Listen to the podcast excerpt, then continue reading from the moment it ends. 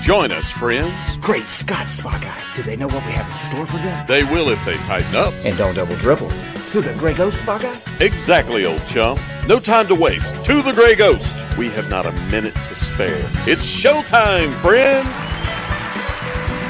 All right, all right. It is the Spa Guy, and it is not Trey. Trey is actually out filming on location and is unable to attend. So, in this edition of season two of Wigwam, Wishing Cotton Was a Monkey. By the way, we're not wishing Cotton was a monkey, but we know that there are a lot of people that are. I've got my good friend Rick Crofts. We're going to bring Rick in. Hello, Rick. What's up, Spa Guy? And uh, this is a good friend of mine, Rick Crofts. He has a YouTube channel called the Elvis Workshop. And I wanted to to say this straight out. Rick is very, very, very knowledgeable in the Elvis story, but not just Elvis. You're knowledgeable with records and that kind of stuff. And his expertise in the Elvis story is much different than my expertise. And what I mean by that is I'm I'm more of a a story seeker. I go out and find places and tell stories about a particular event or something of that nature as a general rule, where you know that part of the story, but you also know about collectibles, records, books, all those kinds of things. You have a, a real expertise in that. In fact, I will give y'all an example. Um, I was in uh, Michigan, actually, and you happened to be in Michigan at the same time. By the way, your team just won the national championship. And I went to the Rose Bowl. By the way, the term I use for you is location specialist.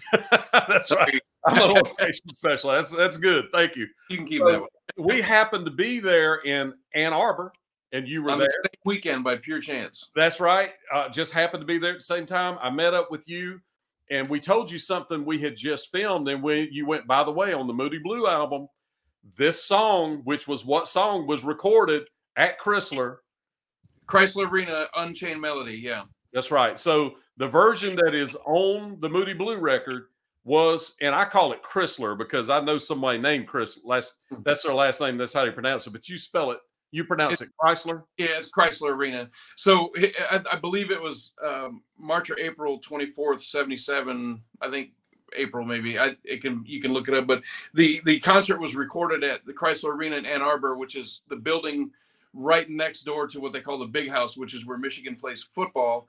And it was released as the track uh, Unchained Melody on the Moody Blue album for sure. Right. You had just been in that area.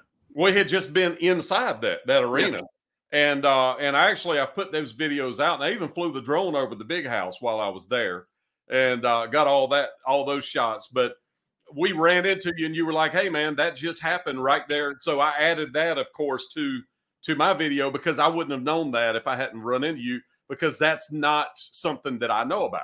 Sure, you know, I don't know about that aspect, and you've done that for me several times on several different videos where you go, "Hey." You know, in this particular thing, you need to know that this happened that's on yeah. that record or here or there. So you've done that for me a lot, and I appreciate it. That is accurate. yeah, that's fact. Location specialist. yeah. so we uh, want to talk about a couple of things. First, we want to make sure everybody knows that you have a YouTube channel called the Elvis Workshop, mm-hmm. and you've been doing that now for a little while. How long? Yeah, so so years ago, probably 10, 10 or so years ago, I had a very, very uh, simple setup where I basically held a product in one hand and filmed the other, uh, you know, the, the, with the other hand. And I had, and the videos are still on my YouTube channel. Um, and, and I would write a look inside dot dot dot and then whatever the product was like this was one of them that was in my channel so yeah. on the look inside i showed this book and I just basically flip through the book and just show a bunch of pictures and say, hey, you know, you, uh, just try to bring people's attention to this. Like this is the Marvin Israel book. He's like Alfred Wertheimer, but a lot of people don't know about him. Mm. So I wanted to bring people's attention to them because to this book because it's worth checking out. And I make nothing off of it. I don't. I, I just do it for fun. I, you know, I don't monetize it or anything. But there's a lot of people that aren't even aware of that book. So it was it was very organically created. I just I thought, man, this book is cool and people should know about it. So I put a look inside dot dot dot and then whatever the product. Here, this CD, this is, and that, and then it, it, I didn't do it for a couple of years, and then this is what actually started the Elvis Workshop more than anything was. Oh my gosh, this is heavy. This box set right here.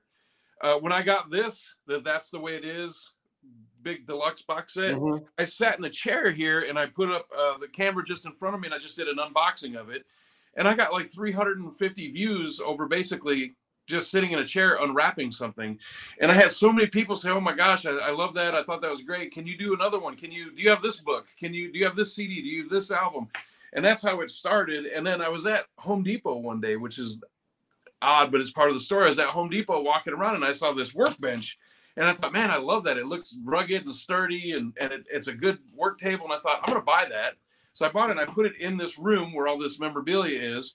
And it's a workshop bench. And I thought, man, if I'm going to start a YouTube channel, because I got such good feedback from That's the Way It Is, I should brand myself. And so I thought, man, I love these these these newsboy hats. And I thought it's kind of like a workman in a in a shop. So I've Mhm. got the workbench and I've got the newsboy hat, and I thought I'm going to brand myself. So I called it the Elvis Workshop. And then I do all kinds of things. Like this was the one of the most recent ones I did. Like I got the new um, uh, now in person box set, and basically what the channel is, there's no opinion really. It's just my opinion of what I think of the latest release, and I try to make it interesting and keep people um, captivated. And, and I talk about my perspective, and sometimes I have a personal attachment to something like the the in person box set. There's friends of mine that were in there that worked with Elvis that I knew for decades, and and so when I flip through it, I look at it a little differently than the common fan. So what I try to do is tether these things together when I tell a story. So I'll give my opinion of a new product if if there's an issue with it, um, and like that on tour box set had a, def- a defective CD, so I talk about that, and then I talk about my own personal experiences that may be tied to a certain project. And man, I've had excellent um, uh, responses to it, so it continues to this day. So that that's how the channel started. It was purely by accident. I did the the look inside videos years ago. Then it went kind of went away. And then I just did a review, an opening of the That's the Way It Is box set, and it's grown into this beast. And I've had several guests, and I've done on location shoots, and you know, and it's I, purely do it for fun. I, I buy all my own product. I don't get things sent to me. Say, hey, will you say something good about this, and I'll give you a CD. It's not like that. I buy all my own stuff, and then I just give an honest, uh, uh, I give honest feedback on it, and I try to twist in stories that kind of matter to me personally, and I get great feedback from it. That is cool stuff.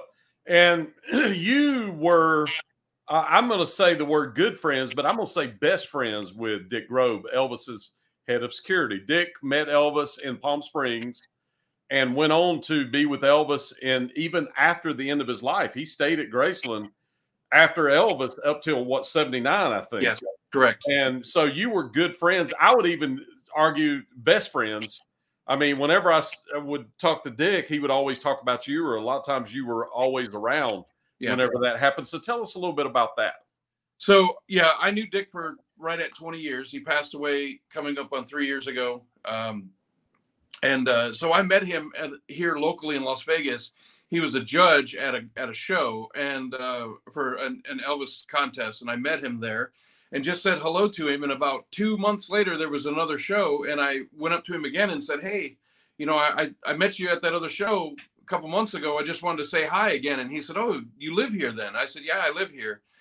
And during the intermission, he uh, he came over to me and he said, "Hey, I have a question for you. My wife works for a, a, a hand doctor, like they do surgery on hands and, and therapy, and and he said we've got a bunch of equipment. They're moving to a new location. We, we've got a bunch of equipment we'd like to move from one space to another. Would you be willing to help me?" And I I couldn't think of a shorter word than yes, so I just said yes. Yeah.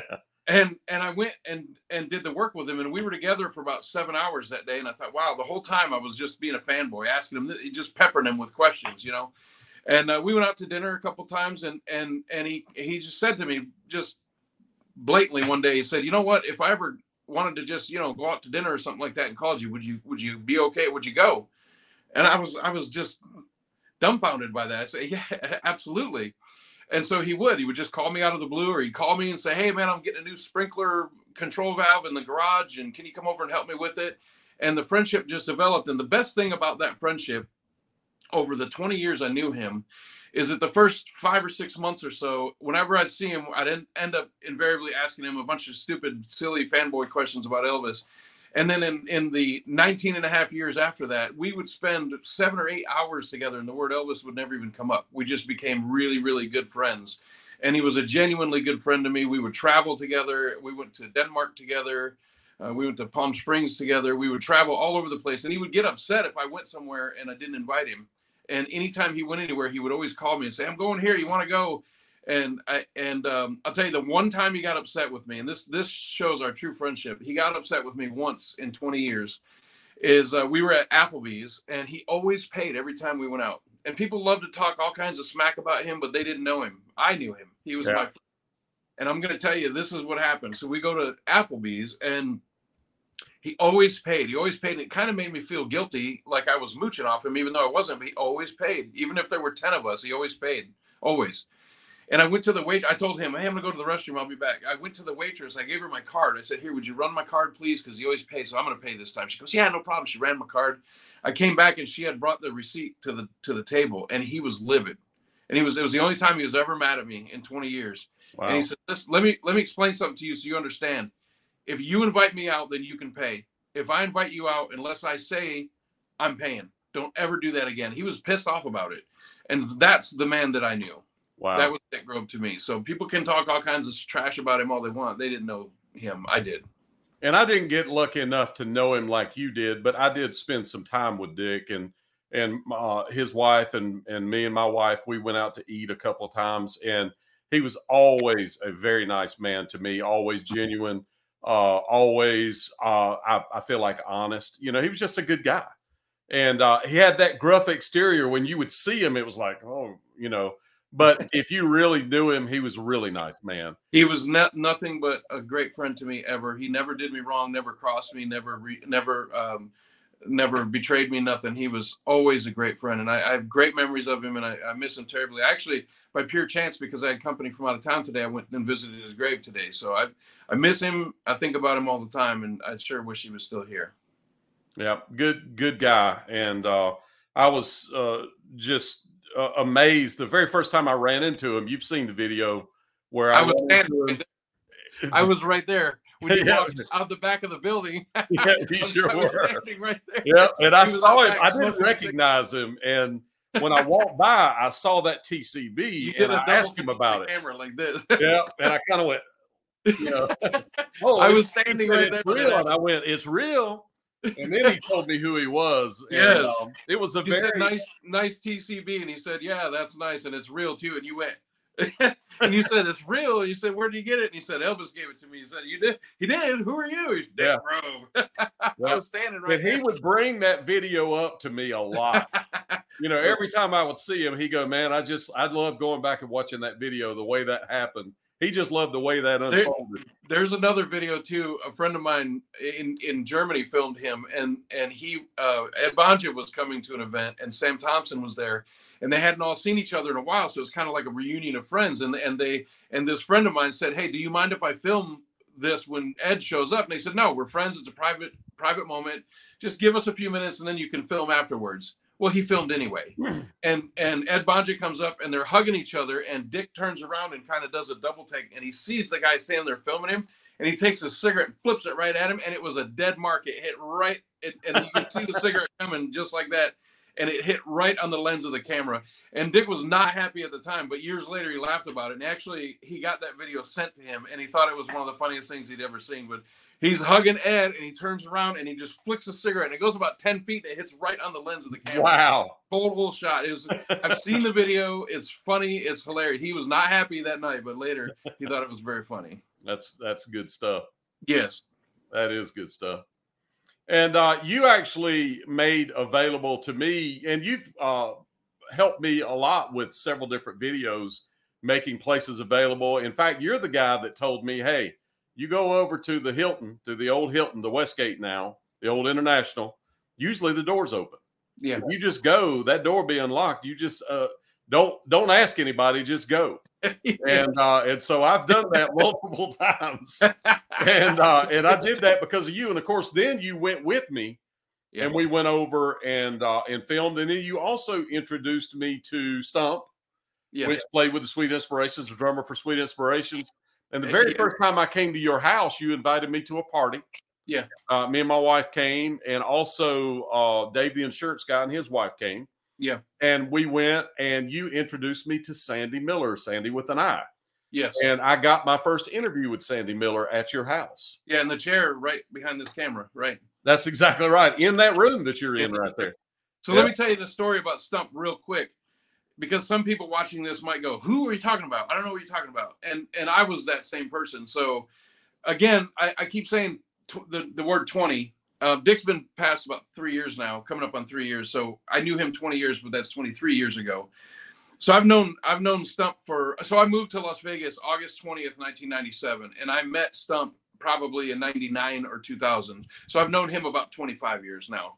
So people say, Stump, what are you talking about, Stump? So so I used to work for the cable company here in town, and I go to do a service call in this home, and it was a single elder elderly woman, and she had this beautiful ranch style home, and inside were, if you think of like like uh, beautiful paintings, but these are prints, obviously copies, like a Monet and a Picasso, and this whole house was covered. And it sounds tacky, but it actually wasn't. It was it was from ceiling to the floor on every available space of wall were all these beautifully framed prints of these classic art paintings. Right smack in the middle of it was April 1972, Elvis from Elvis on Tour. Made no sense at all. It was cool though. It was big. It was huge, Yeah. but it made no sense. It didn't fit the theme at all. And so I learned a long, a long time ago that during these kind of service calls, that if you just talk about something to somebody, you'll get a great story back, and sometimes they'll even give you stuff excuse me. So the goal for me was to get that photo, that painting from her, right? Mhm. so I said, I said, okay, your cable's fixed, uh, but I have a question before you before I leave. Where did you get that picture of Elvis? Tell me the story behind it, behind it because it doesn't make any sense to your motif here. She said, oh, uh, Colonel Parker gave that to me. I said, whoa, Colonel Parker gave that to you. She said, yeah, my husband used to drum for Elvis, and Colonel gave me that. I said, wow, you knew uh, you were married to Ronnie Tutt? And she goes, no. I said, oh, I'm so sorry you were married to DJ Fontana? And she said, no. I thought, okay, this lady's cuckoo for cocoa. so I said, well, Elvis only had really two drummers other than studio drummers. Who are you talking about? She said, well, Stump. I said, Stump. I've never heard of nobody named anybody named Stump. What are you talking about? She said, well, Elvis had his band, but he had another band. He had an opening band. And uh, this was the drummer for the Sweet Inspirations. The Sweet Inspirations had their own band. When the Sweet Inspirations were brought on to play with Elvis, they said, "Hey, we have a band," and, and Elvis's management said, "Well, we don't need another band. We're not paying another band. We just need you singers." And they said, "Well, when we're not with Elvis, we need to gig too. We need to go out and do our own shows. When we're not with Elvis, we can't just let our band go." So they came to an agreement that they would pay a lump sum to the Sweet Inspirations, and the Sweet Inspirations would pay their band out of that total. Well, that's Stump. He was the drummer for the Sweet Inspirations. What ended up happening is they were incorporated into the Elvis Presley concert show. So the show would start, a comedian would come out, and then the the sweet uh, the the stamps or the uh, Imperials would come out, whoever was with Elvis at the time. Then the Sweet Inspirations would come out. Then there'd be a short intermission, and then Elvis would come out with the TCB band.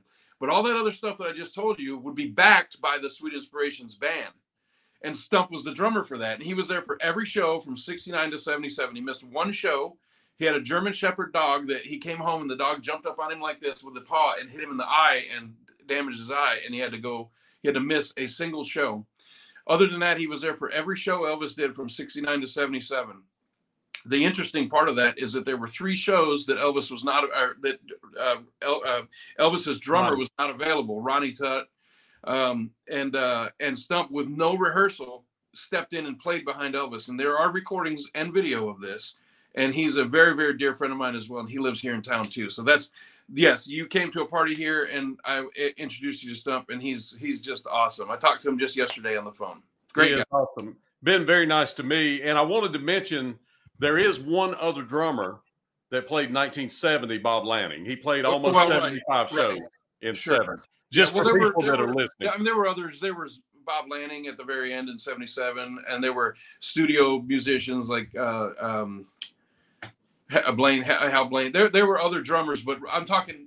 When I was talking to her, I was thinking like mainstream regular The, the main drummer, right? Yeah, and when she said no, not Ronnie Tutt, not DJ Fontana, I thought, oh, this lady's out of her mind. By the way, I never Yeah. did I never did get the picture. I didn't get it. I didn't get. but you but you got introduced to Stump though. Yeah. Yes, I got introduced to Stump, and since then, him and I have actually been all over the world together. We've been to Denmark twice. Uh, we've been to London. We've been we've been all over the United States. He won't travel without me. He's 79 years old now, and you know he doesn't see that well, and he's not super confident on his own. He doesn't he doesn't you know he doesn't need to be traveling alone. So he, if he goes somewhere he goes with me. So and i'm i'm i'm the only one he trusts. In fact he won't even leave his house really except to go out go grocery shopping and things.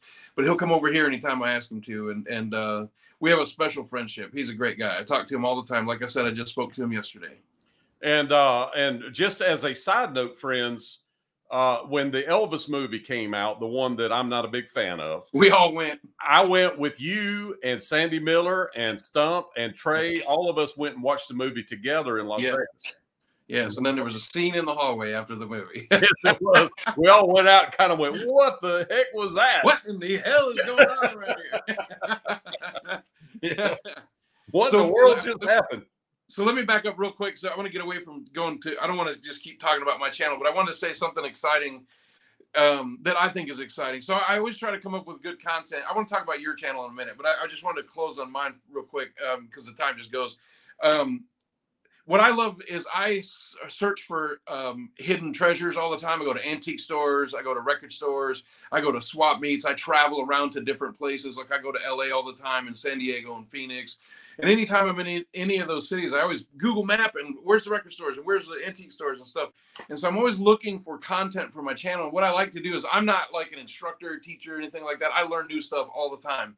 But what I like to do is find stuff, one, that I want for my own personal collection, but to find stuff to share with other fans so they know what to look for and and what to be on the hunt for. So I found something today. I know you know about this, but I want to show this. To me, this is important. This is part of the birth of rock and roll. This is a 78 of Rocket 88 by Jackie Brenston and his Delta Cats.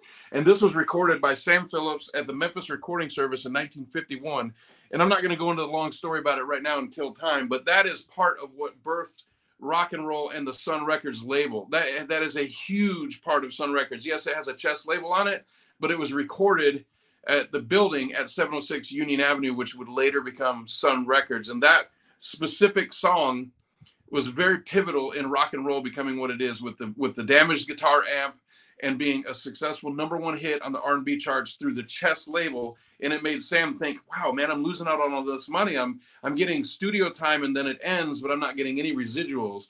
So that song Rocket 88 was pivotal in be, being or making what we have now as Sun Records and rock and roll. And I just picked that up today by pure chance. I've been looking for that literally for decades. I found it today.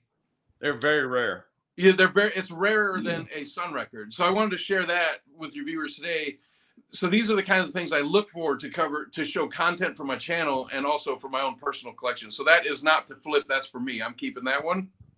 But I will have a video talking about the importance of that on my channel, the Elvis Workshop. So check it out. Um, but I also, Billy, I spoke with you before the video. Did Ike Turner play on that record? Ike Turner, well, they, yeah, I, yes. So what happened was Ike Turner. Um, he played piano at some. He played at, piano, at right? Right yeah. and and this and a few they were in there to record a few songs i don't know how many but ike did not have any interest in this song and he didn't want to have anything to do with it but yes he played piano on it which by the way the piano is fantastic on this recording. Yes. But he didn't want to play on it he didn't want to sing on it he was supposed to play piano and sing and he wanted nothing to do with the song. Well he had a guy in his band named jackie brenston and he was a, a known bad alcoholic and but he was a saxophone player in the band and he could sing and Ike wanted nothing to do with this song. His attention was on other songs, and he wanted to record the other stuff. He wanted to get to it, so he wanted to. But they had to record a certain number of sides. They were they were required to record a certain number of sides. So he said, "Oh, okay, I'll tell you what. You, Jackie, you record that song, so we can just get that one done, and then we'll record the other stuff." So they recorded Rocket 88 with Jackie Brenston, the saxophone player, on vocals, and Ike thought it was a dud of a song it turned out to be lightning in a bottle and helped create rock and roll and it became a monster hit it was a number one hit on the r&b chart this is what a d-bag ike turner was later after the song was a monster hit when they would perform live he would not let jackie perform the song live in concert he was jealous so it was a huge hit and they wouldn't play it Jackie was not allowed to play the song. So that's the kind of content that I have. So let's talk about your content a little bit. I talked to you before we started, and one of my favorite videos that you did is the Come On Everybody filming location at the Veterans Memorial Coliseum in Culver City. Yes. And this is what I want to say. Yes, I've tipped you out, I tipped you to a lot of locations and facts about, hey, this happened here, and this is why you need to go look for this. And when you go in this building, you need to turn right, go down this hallway. That's what you're looking for. But I have always wondered where the Come On Everybody was recorded. And you were the one that brought that to light. Now, since you brought that out, I have seen probably 10 other social media videos about it and pictures from other friends of mine that have found it you were the first one because uh, just much like yourself, a lot of people thought it was filmed here in Las Vegas. And they say and that. They still they, say that. Right. And so mm-hmm. it, what it turns out is they got a little piece of wood and they wrote University of Nevada at Las Vegas and hung it on the wall. and then right. they filmed in Culver City. and and then so everybody thought, well, was the building remodeled? Was it demolished? We can't find this location. And then when you finally found it, it was such a time capsule. And I have to tell you what happened with my own personal experience there, but it was from you finding it because I would have never found it. So watching your video, I found the location and I went there. Now it's a kind of a community center thing and a church on the weekends and all this. So I have found that when I go there, the doors are open. Mm-hmm. Every time I've been there, the doors have been open. Mm-hmm. But I didn't want to just go in there and get tossed out, right? So I went around to the backside and walked into their little office area, and there was a, a, glass wall there, and there were two people working behind it. And I said, "Hey, I just would like to ask if it's okay if I go into the gymnasium and just take some photos and videos." And they were they you know dumbfounded. Well, why would you want to go into the gym and take photos? So I pulled up the video on YouTube of Elvis in there, and as you know, because you've been in there, it looks almost exactly identical. Right. Yeah. They've repainted the walls a different color, but it, basically the plumbing's all the same on the walls and all this stuff. And I showed the little girl, I held the phone like up against the glass, like this, like face against the glass. And she watched it and you could see her jaw just drop open. She had no clue that Elvis had been in there. And the ironic thing is, or the interesting thing, not ironic, is it's literally across the street from the studio from where they studio, yeah.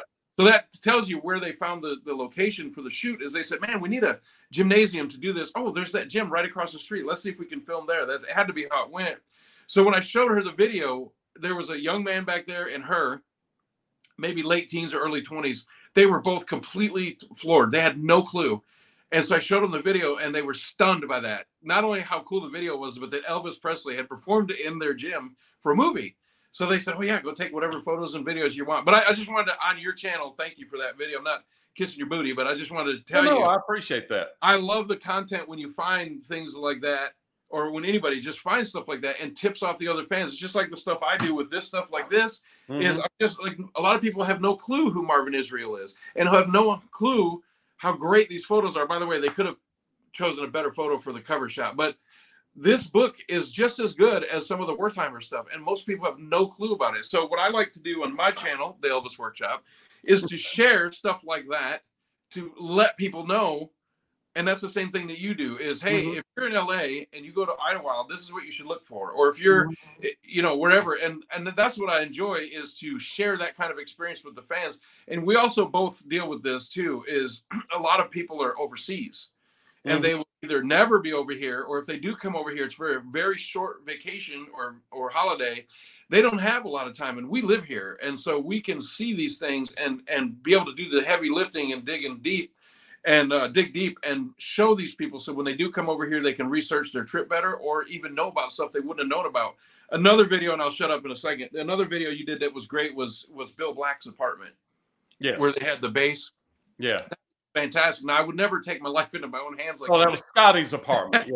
Yeah, yeah scotty's, scotty's apartment, apartment, right yeah. and bill was down the road. Yeah I would never take my life into my own hands like you did to film that, but uh, it, to me it was fascinating to be able to see that, and that those people let you in was amazing. It was. But just to think about what happened in there is just amazing, and for you to have gone there and filmed it, and not only filmed it but got inside was awesome. So those are two of my favorite videos. That well, I appreciate that, and I'll and I'll uh, elaborate a little bit on that video. You know, when I met Scotty and I was spending time with Scotty, he had his book out, and we I would sell the book for him so I, was, I read that's the book, and um, that's I the title of the book. That's all right, Elvis. That's all right, Elvis. That's right. Yes. And look it up. And I got into the book, and I remember in the book he lit, he describes that day. It was Sunday afternoon, July the fourth, nineteen fifty four. Uh, he describes that day. He describes how Elvis looked when he came. He described the layout of the apartment. Is, Mhm. is in His wife's reaction. and his wife's reaction, Bobby. And I've actually interviewed Bobby. Do you know that? I found Bobby. Oh, very nice. her to tell me the story of what happened that day. Yeah, I No. talked to her, and so it was just one of those things where I had that on my mind. It was kind of when I started making these videos again, um, where I was going out actively looking for stuff. That was kind of my holy grail.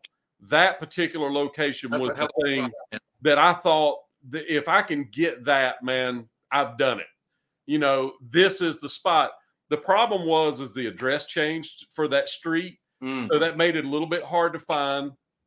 Um, and what it was originally was Belz, B E L Z, and the Belz family actually owned the Peabody, and they Oh. were really big in real estate in Memphis. So what you find around town is a lot of streets with the Belz name in them.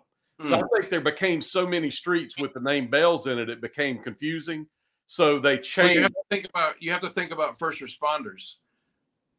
If they, if they get a call Oh yeah, of course, yeah. and they don't know which road to go in, Which so I know that is they had an Elvis Presley court here, and they wanted to do Elvis Presley Boulevard down by the hotel, Yeah, and they bought it because they said if the fire breaks out or something, they're going to be up in North Las Vegas on the wrong street. So that's probably likely the, the case there too. Is first responders is Yeah. a big thing.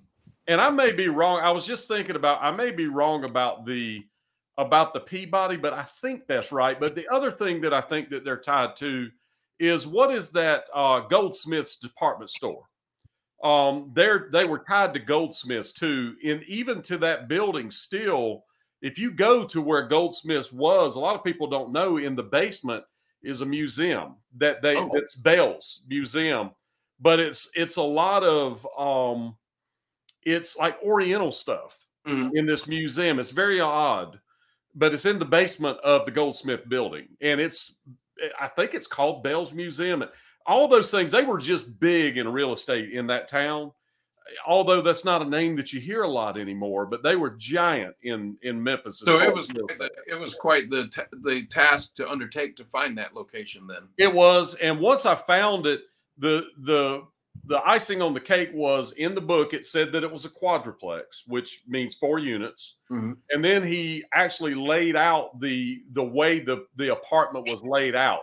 You go in, there's a living room, there's a bathroom to the right, there's a hallway. You turn left, you're in the kitchen. You turn left, a bedroom. I mean, it's the way it says it in the book is exactly that room. Mhm. So that is undoubtedly where it happened in that room. that so is I can imagine. And then I went and found Bobby and got her to tell me, and she said that that the way he looked scared her because he looked like a hooligan. yeah, like a thug. Yeah, And uh, she let him in the house. She said Scotty had forgot he was coming. He was in the, in the bedroom playing his guitar, and she walked in there and said, "Scotty, that guy's here." And he said, "Who?" She said, "That guy?" that you told to come today at lunchtime." Oh, so she said she left him with Scotty, and She she, went went down to Bill's house yeah. and stayed about an hour and a half and told Bill. Bill walked back up and she stayed with Evelyn about an hour and a half. And then they walked back up and sat on the couch and listened to Elvis. And of course, all the windows are open, the front door door's open. Sure. And she said neighbors had come over and were, li- can you imagine that day? And Mm. why is there not a reenactment for that in a movie? Mm, And that's That- the perfect scene. yeah, that's That's the beginning of it all. And It It and there was one minor thing that I got wrong in that video, you know, where I'm talking about the bass there. I did not know that there was a second double bass. So the uh, the very original recordings from the very beginning, the Sun recordings, almost all of them are a different double bass, a different stand-up bass. The one that Paul McCartney has, Bill started making money and was able to buy a nicer bass, so that's the one Paul has. the road bass. Okay. Right. So there's one out there that's the original that's in Mhm. between those two. And um somebody told me that that somebody called them. I think it was you know, I can't remember who it was. I talked to him not too long ago. It may have been Stan Perkins. Told me that a guy called him and said, Hey, I have the first, I have Bill's first bass Wow. and somehow they didn't follow up or whatever and then the, that information got lost and that guy could have died and the family doesn't know but that Holy bass is out there You know, Well, or, well, hopefully, if nothing else, it still exists, and maybe one day it'll pop up for some reason. Yeah. someone will know about it. yeah, you know, uh, another one that you popped up. Another one that you did too was the where Gladys worked in Tupelo. Yeah, the the um, factory. at that's the factory. Yeah, so. Here's another thing. So I've been to Tupelo twenty times or so, whatever it is. Never knew about it, and I found out about that because of your video. And not only have I gone there a few times, but I found some great merchandise there. In fact, I found I don't want to mess with the camera angle, but I, it's up there on the wall, and you can see it on my channel. I have a a Wertheimer of Elvis laying on the couch reading fan mail, and it's autographed by Alfred Wertheimer, and I bought it there. wow. Yeah, so I, I had would never have known about that had I not seen your video. So I think I think the channels are helpful. You know, they they show people, and I learn stuff all the time. That that's three examples right there of things I learned from your channel that Yeah.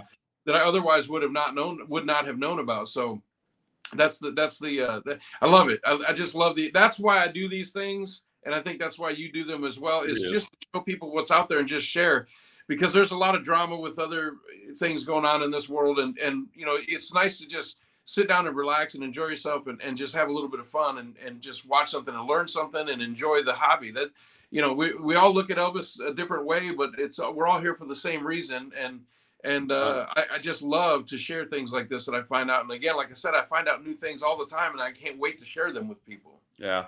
And I'm look, I'm a fan. That's that's the bottom line. I just I want to go see these things. I wanted to go see Scotty's apartment.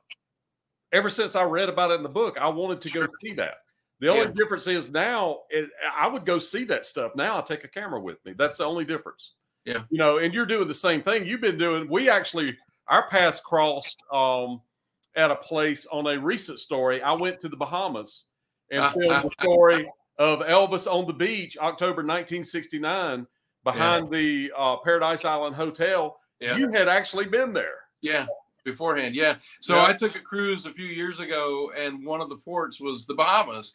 And I thought, well, I know Elvis went here. It's not that big of a place. I bet I can find where he was at. So before the trip, I did a little research. I looked at, I knew about where he stayed, and I did some research on that. And I was under the impression that the hotel was no longer there, and that the room where the where he sat with the band was no longer there. But I thought, okay, well, he was. This was the location. I thought it had been replaced by the Atlantis Hotel. So I thought, okay, the pictures were taken of him on the beach. That beach where those photos were taken had to be near the Atlantis. So I just used basic common sense. I zoomed in on a, a Google map, and there's a little cove that goes out into the ocean. And I looked at the whole island, specifically though, right by the hotel. And sure enough, on the Google map image, you can see it's sticking out into the ocean. I thought, man, that has to be it. So when we ported, I took the little shuttle uh, shuttle boat over across the bay and and went to the Atlantis, took a cab, you know, the, the van, whatever, and I went over there, got out, walked down this little dirt road in between the hotel and the beach, and walked out onto the beach, and there it was. And Yep. and I took a photo, uh, and and so I thought, man, there's Elvis spots all over the world. I've been to all the places in Germany as you have, and I've been to his Palm Springs locations, and I've been to Memphis, Memphis. I've been to Tupelo. I've been to New York City, to the places he's performed and hotels he stayed at, and all that. And I thought, you know what? There's a lot of Elvis fans that have done all that same stuff, but you know what? The number drops significantly when you add the Bahamas into it. A lot of them have not or didn't right. think about it. And so when I went out there, I was so excited to just be standing on a stupid beach going 50 years ago or whatever it was. Yeah. There was another guy standing right here in the same spot. But I know Yeah. it's silly, but I find stuff like that to be awesome. And I had I a blast doing it. And and then I came back and I did like a side by side photo of here's Elvis on the beach. You can see the cove with the trees, yeah. and there's me right there in the same spot. So it's silly, but you know what? It's a, it's a fun hobby. And I. I used to say this all the time years and years ago to my family. They would say, Why? What is with you and all the Elvis stuff? I'd say, Well, it's better than, you know, being a drug addict or a criminal. I, Yeah. you know, I spend all my time doing silly, goofy Elvis stuff. So leave me alone. yeah. But I had so much fun going to the Bahamas, and I had so much other fun there. Not the Bahamas specifically, but on the cruise. yeah. But one of the highlights of the trip was just going to the beach and finding what was it called? A coconut. It's I cannot- Cabbage Beach. Cabbage Beach. I can It's never Cabbage remember, Beach, yeah. remember that. So if you're watching this video, Google Bahamas Cabbage Beach and look at it, Google Images. You'll see it. That's where Elvis was. And the hotel, by the way, is still there. It's just it is. I was completely wrong, but Yeah. I did find the spot. Yeah. It's like a blind squirrel. you know? Well, hey, you found the spot. That's the main thing. But it's a very telling picture. When you look at the photo, there's a clump of trees, Mhm. and then you see something behind. And like you say, it's got that jut out. and that clump of trees is literally still there. That's It is. That It little path exactly that you walk through. That path is still right there. It's just a little bit more overgrown, but it looks Yeah. exactly the same. You Yeah. got a clump of trees, and then the thing juts out into the ocean. It looks That's it. exactly the same. Yeah, exactly. it's amazing. It lines up. With And, and it's funny is me and you both had the same experience there. We both talked to the locals on the beach, and none of them had a clue. That's right. none of them had a clue. That's right. I talked Zero- to there should people be there. some kind of said, you know, marker. or something well, there. kind of like at at the uh, uh, Memorial Auditorium. You go in there. See, I tell you the way Trey and I did the Memorial Auditorium thing. We went up and the door, like you say, the door was unlocked. I Yeah. wasn't expecting that. no, I I, wasn't I either. even say in the video, "Hey, we may walk up to this door and it's locked. I don't know what's going to happen." We walked in, went in that gymnasium. We didn't encounter one person. We were there for an hour. We didn't encounter anybody. We filmed, got all of our shots, and then about the time we're finished with everything, and we we start kind of looking around, we people start coming in, and so we didn't go talk to anybody. We just scattered. You know, we Yeah. took off. Yeah, That is awesome. Well, you know what? That's a favorite because of all the movie songs, that is one of the best. And his performance is just top shelf. I mean, he nails it. And to be able to revisit that spot and go see exactly where it's filmed, and it is virtually unchanged other than a fresh painted coat, uh, coat of paint. It is virtually the same as when they filmed there. And that, to me, is an iconic performance. I mean, I he agree. just the movements, the the the the the sexuality, the vibe, the song itself. I love the song. Everything about it is so great. And to be able to walk in that room and go, "Holy cow, this is right where it Yeah. happened." You Him walk and in, Margaret. immediately see it. they both look like superstars. I oh, mean, Oh, yeah. they were. You know, They- they were. even the lines on the gym floor are all Oh, still there. It's all Yep. identical. the now, balcony is the same. The sa- and and and what you pointed out, your your matching photos, is even the back wall where the plumbing is and the electricity. It's all the same. It's Mhm. literally the same. There's maybe one or two little things different here and there, but there's no doubt that that's that's the place. That's the spot. Now, something is- that I always found interesting is when they're doing the shot from the stage towards Ann-Margret when she's on the floor dancing. Yeah.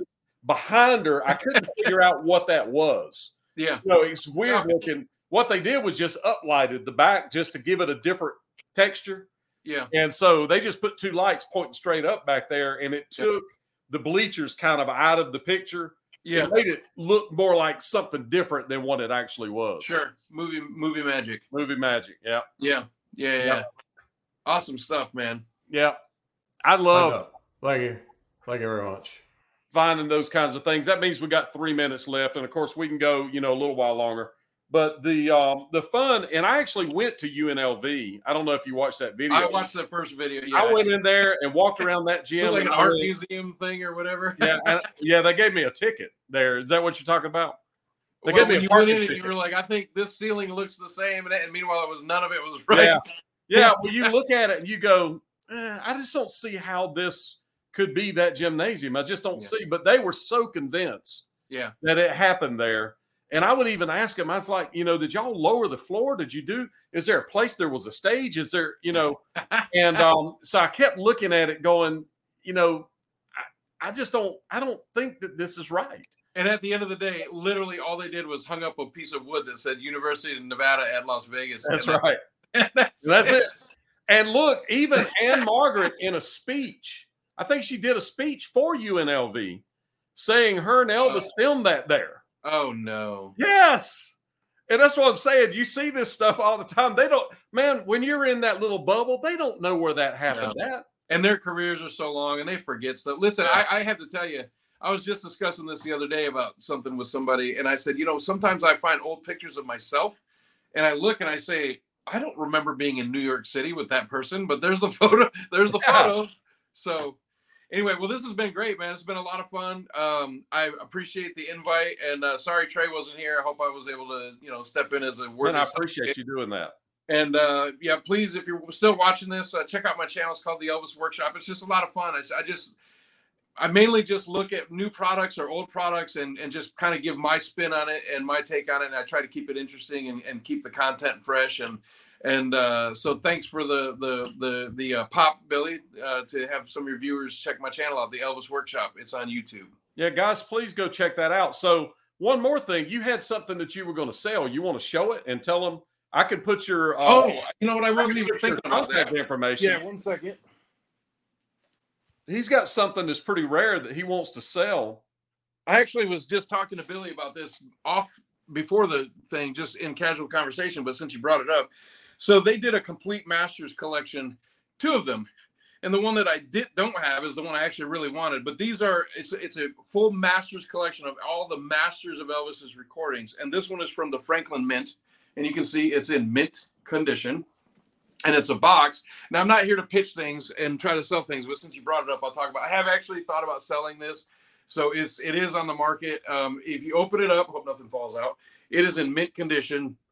Has all the titles listed. It has a, a you can put a Sun 45 there. Has a little bumper there. But when you open this up, there's a replica of Sun 209 in here that is playable. It's just not a real one. It's a replica. There's a letter in here signed by Priscilla Presley. So every one of them is autographed by Priscilla herself. And then when you flip this up, it has all the CDs of all the master recordings and it, they are all unopened. It's never been opened. This thing is, I can't remember how old this is, probably 20 years old or something like this. And it's never been opened. So I wasn't actually coming on the channel Yeah. to pitch something to sell it. But it, listen, if somebody out there is interested in this, it goes on eBay for like 750 bucks. I'm looking for maybe around 500. I'm trying to be a little bit more realistic. Just because that's the price on eBay doesn't mean that's what it, you can get for it. But the one on eBay is damaged so the one on eBay that I've seen, I'll show you. The right here, this track in between the CDs right here is damaged. Mine is in mint condition. So I'd like to get 500 for it plus shipping. That's so if anybody's interested in that or looking for it, is the Franklin Mint. It has something on the bottom too, right here. yeah. Um, but it's a Franklin Mint, and all the CDs are unopened, so it's new old stock. Can they uh, email you? Yes, they can reach out. Yeah, they can reach me either my email or I have people that message me through the YouTube channel. So if you're not sure, um, you can just message me through that. Um, you can throw my email up on the screen if you want, but if not, just hit me up at the Elvis No, just Workshop tell 'em. YouTube. RCROFTS74 at gmail.com. R Crofts It's rcroft74 at gmail. And with the S, RCROFTS74 at gmail.com. So if anybody would like that, 500 plus shipping and it's yours. It's unopened, has a Priscilla autograph in it, a Sun record that is unplayed, never played it, never played it. So it's, and it's in mint condition. So 500 plus shipping and it's yours. Mint condition. Mint All right. condition. Thank you so much, Rick. I appreciate you, my friend. Thanks, Billy. And uh, friends, we'll see y'all next time. Y'all tighten up every chance you get.